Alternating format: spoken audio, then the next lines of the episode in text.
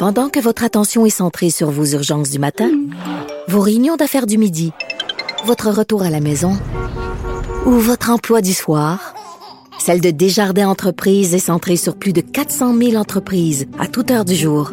Grâce à notre connaissance des secteurs d'activité et à notre accompagnement spécialisé, nous aidons les entrepreneurs à relever chaque défi pour qu'ils puissent rester centrés sur ce qui compte, le développement de leur entreprise.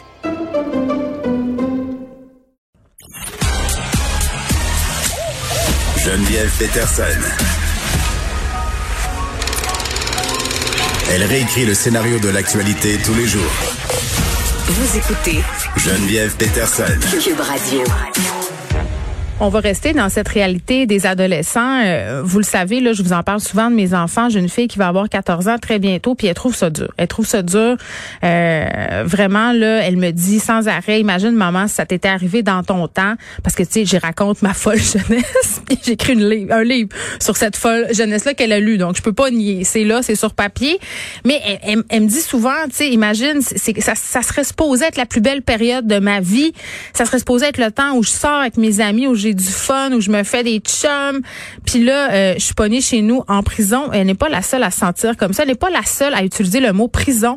Euh, on parle avec Alicia Ouellette qui écrit une lettre. Euh, c'est une étudiante en secondaire 3 dans notre section du Journal de Montréal. Faites la différence. Elle est là avec nous. Alicia, salut.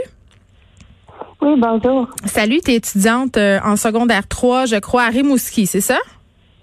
Oui. Bon, euh, parle-nous un peu de comment comment tu te sens parce que euh, je disais euh, d'emblée que ma fille me dit souvent ça, la jeune fille qui a sensiblement ton âge, elle me dit qu'elle a l'impression qu'à l'école c'est comme une espèce de prison.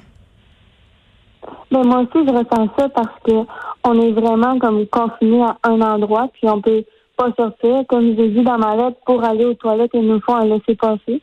Donc c'est vraiment très sévère. La porte est juste ouverte 15 minutes. Donc, euh, s'il y a des personnes qui sortent pour le dîner, il faut qu'ils sortent pendant toute l'heure. Donc, c'est ça qu'on est tout le temps dans la même classe. On peut jamais sortir. C'est vraiment très sévère comme règlement. Vous mangez aussi dans votre classe, Alicia? Oui. Et là là. il faut, rester, il faut rester assis à notre place parce que sinon, on hmm. vient se faire avertir. Ben oui, puis il y a pas beaucoup de gens dans la société qui sont appelés à porter le masque toute la journée. Tu sais, à part les travailleurs de la santé et les gens qui travaillent vraiment près du public. Là, je pense entre autres aux gens euh, qui travaillent dans les salons de coiffure, les gens qui travaillent en esthétique. On ne sait pas ce que ça fait de porter un masque toute la journée. Moi, je sais, Alicia, que quand je le porte deux trois heures, euh, quand je fais des courses, à la fin de ces deux trois heures là, je suis tannée, j'ai envie de l'enlever.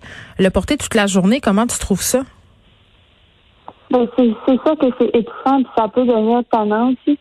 Puis c'est surtout un peu tannant parce que on se rappelle que quand que, au début de la pandémie, le gouvernement a obligé le port du masque, il y a plusieurs personnes qui ont commencé à se plaindre parce qu'ils trouvaient que c'était c'était poche. Puis là, il y a du monde qui ils chialent après les adolescents parce que des fois, par exemple, on l'enlève tout, mais eux, on dirait des fois, ils se mettent pas toujours à notre place. Est-ce que tu trouves que les adolescents ont le dos large? Euh, tu sais, c'est sorti euh, hier dans les médias, là, un party de 15 adolescents qui a lieu à Lévis. On pointe beaucoup du doigt les rassemblements des jeunes. Moi-même, j'ai parlé du fait que les jeunes allaient se rassembler au centre d'achat. Puis en même temps, euh, je vous comprends, là, vous avez pas d'endroit où aller, mais j'ai l'impression qu'on vous pointe beaucoup du doigt et qu'on parle beaucoup de vous pendant cette crise-là, notamment la question de la santé mentale, mais qu'on on vous demande peu votre avis. Vous êtes peu appelé à à discuter sur la place publique de comment comment vous vivez ça? Ouais, moi aussi, c'est en fait la raison pourquoi j'ai écrit une lettre parce que hmm. je sentais que le monde ne comprenait pas trop c'était quoi que nous on vivait. Hmm. Puis moi, ça me touchait vraiment beaucoup. Fait j'ai décidé d'exprimer mon point de vue. Parce que je me dis que si je l'exprimais pas, c'est sûr que le monde ne pouvait pas le savoir. C'est vrai qu'on se souvent pointé du doigt, puis oui, il y en a qui respectent pas les règles, mais je pense que chez les adultes aussi, il doit y avoir des rassemblements. C'est juste que la majorité ne sont pas prendre par les autorités. Mais, mais est-ce que, mettons, à ton école à Rimouski, est-ce que les gens les suivent, mm-hmm. les consignes? Est-ce que tu as l'impression aussi que la fin de semaine, les gens euh, restent chacun euh, chez eux? Ben, moi, personnellement, je reste chez moi. C'est sûr qu'il y en a qui doivent se rassembler, mm. peut-être dans les centres d'achat, comme vous avez dit au départ. Mais sinon, je pense qu'il n'y a pas tant d'endroits en ce moment qu'on peut se rassembler, surtout maintenant qu'on est en zone rouge. Puis au niveau de la santé mentale, toi, est-ce que tu vas bien? Est-ce que tes amis autour de toi, somme toute, vous vous sentez OK?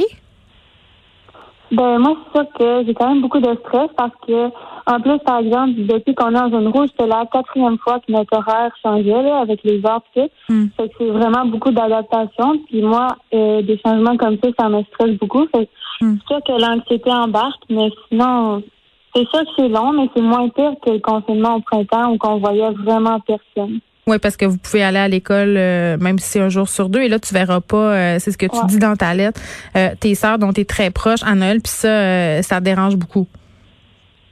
Oui, parce que ça m'avait déjà tout prévu, là, les cadeaux et tout, et j'avais un espoir. Mm-hmm. Puis là, quand il a annoncé la nouvelle, ça m'a vraiment fait de la peine.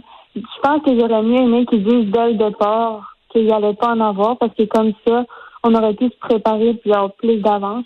Hmm. Mais en même temps, je comprends que la pandémie, elle évolue toujours. Ils peuvent pas euh, décider une décision puis toujours garder la même. Non, mais Alicia, je pense que tu n'es pas la seule euh, qui aurait souhaité ne pas se faire donner de faux espoirs. Merci pour cette lettre-là. Euh, je pense que c'est important de le souligner là, qu'on est tous ensemble là-dedans et que blâmer certains groupes, c'est peut-être pas la chose la plus utile du monde. Je te souhaite bonne chance. Puis l'année prochaine, dis-toi là, que Noël risque d'être plus normal que cette année, que sûrement tu vas pouvoir les voir, tes deux sœurs. Alicia Ouellette, qui est étudiante en secondaire 3 et qui publie cette lettre aujourd'hui dans le journal, dans la section Faites la différence.